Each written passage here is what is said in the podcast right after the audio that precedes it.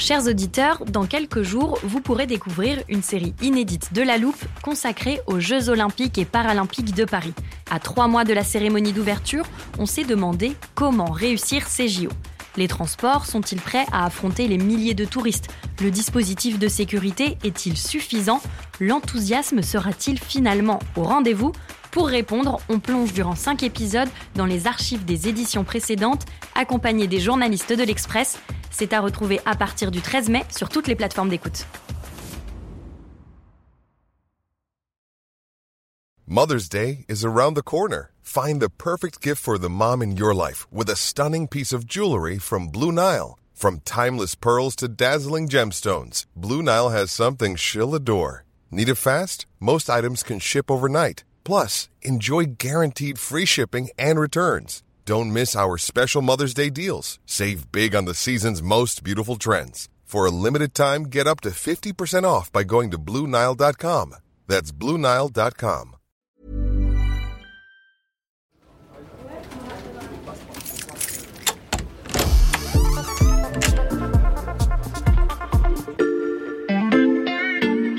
Salut, c'est Xavier Yvon. Bienvenue dans l'armoire de la loupe. Cette semaine, vous allez tout comprendre sur les stablecoins. On peut se demander quelle est l'utilité d'un stablecoin. On en a d'ailleurs en France hein, des stablecoins, stablecoin.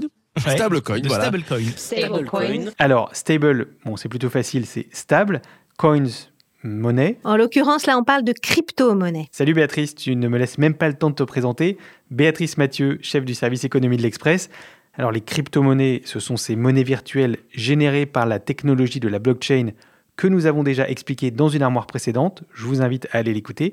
Béatrice, en quoi les stablecoins sont des crypto-monnaies différentes? Alors, ce sont évidemment des crypto-monnaies, mais à la différence du Bitcoin, hein, euh, on connaît mhm. tous le, Bitcoin, elles sont pégées. Alors là aussi, hein, ça, c'est un, nouveau mot, pégé, c'est-à-dire arrimées accroché soit à une devise comme le dollar, l'euro ou le yen, soit à un produit négocié en bourse, hein, ça peut être le cours de métaux précieux ou de métaux euh, industriels, ou le titre d'une dette d'entreprise, donc un actif qui est coté en bourse, ou alors arrimé à une autre crypto-monnaie. Alors dans cette famille des stablecoins, il y a deux branches. Mhm. Il y a les classiques, celles qui sont accolées à une devise, c'est-à-dire que l'entreprise qui va émettre ces stablecoins doit disposer en garantie de l'équivalent en devise, c'est-à-dire en euros ou euh, en dollars. Et puis il y a les stablecoins algorithmiques, mhm. c'est-à-dire qui vont être accrochés à un autre crypto-actif, à une autre crypto-monnaie. Et c'est parce qu'elles sont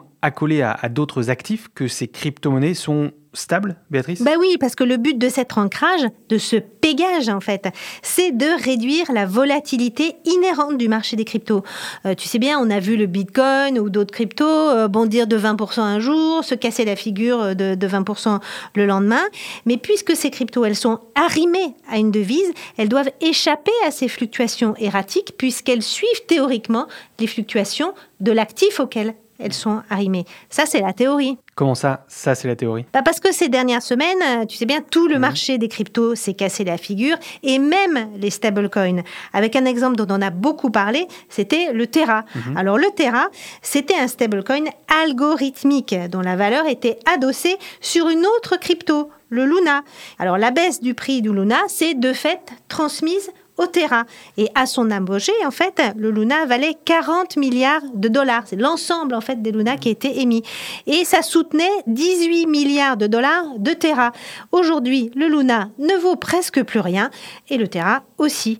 En revanche, un autre stablecoin, l'USDC, qui était lui adossé à des monnaies et à des bons du trésor américain, à court terme, eh ben, lui, il résiste plutôt bien.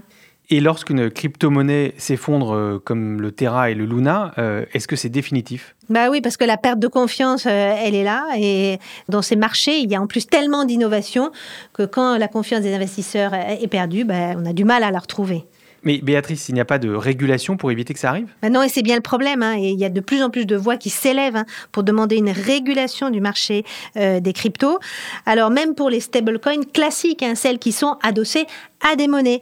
Et on va donner l'exemple du Tether, qui était le plus important stablecoin, euh, dont la valeur bah, s'est totalement effondrée. La valeur nominale est tombée de euh, à, peine à, 1 dollar le jeton. Pourtant, c'était théoriquement une crypto qui était accrochée à des bons euh, du Trésor américain et des dettes d'entreprise. Le problème, c'est le manque de transparence. Et les administrateurs en fait du Tether n'ont jamais voulu révéler la composition précise de ce paquet d'actifs euh, auquel était arrimée euh, la monnaie.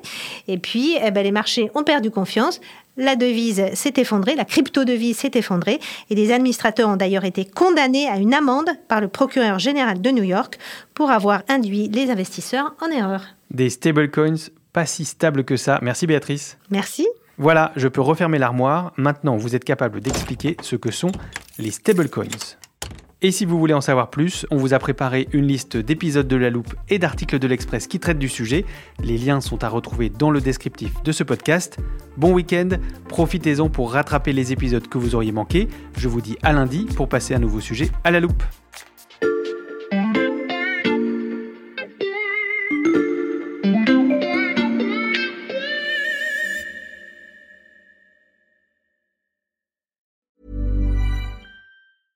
Even when we're on a budget, we still deserve nice things.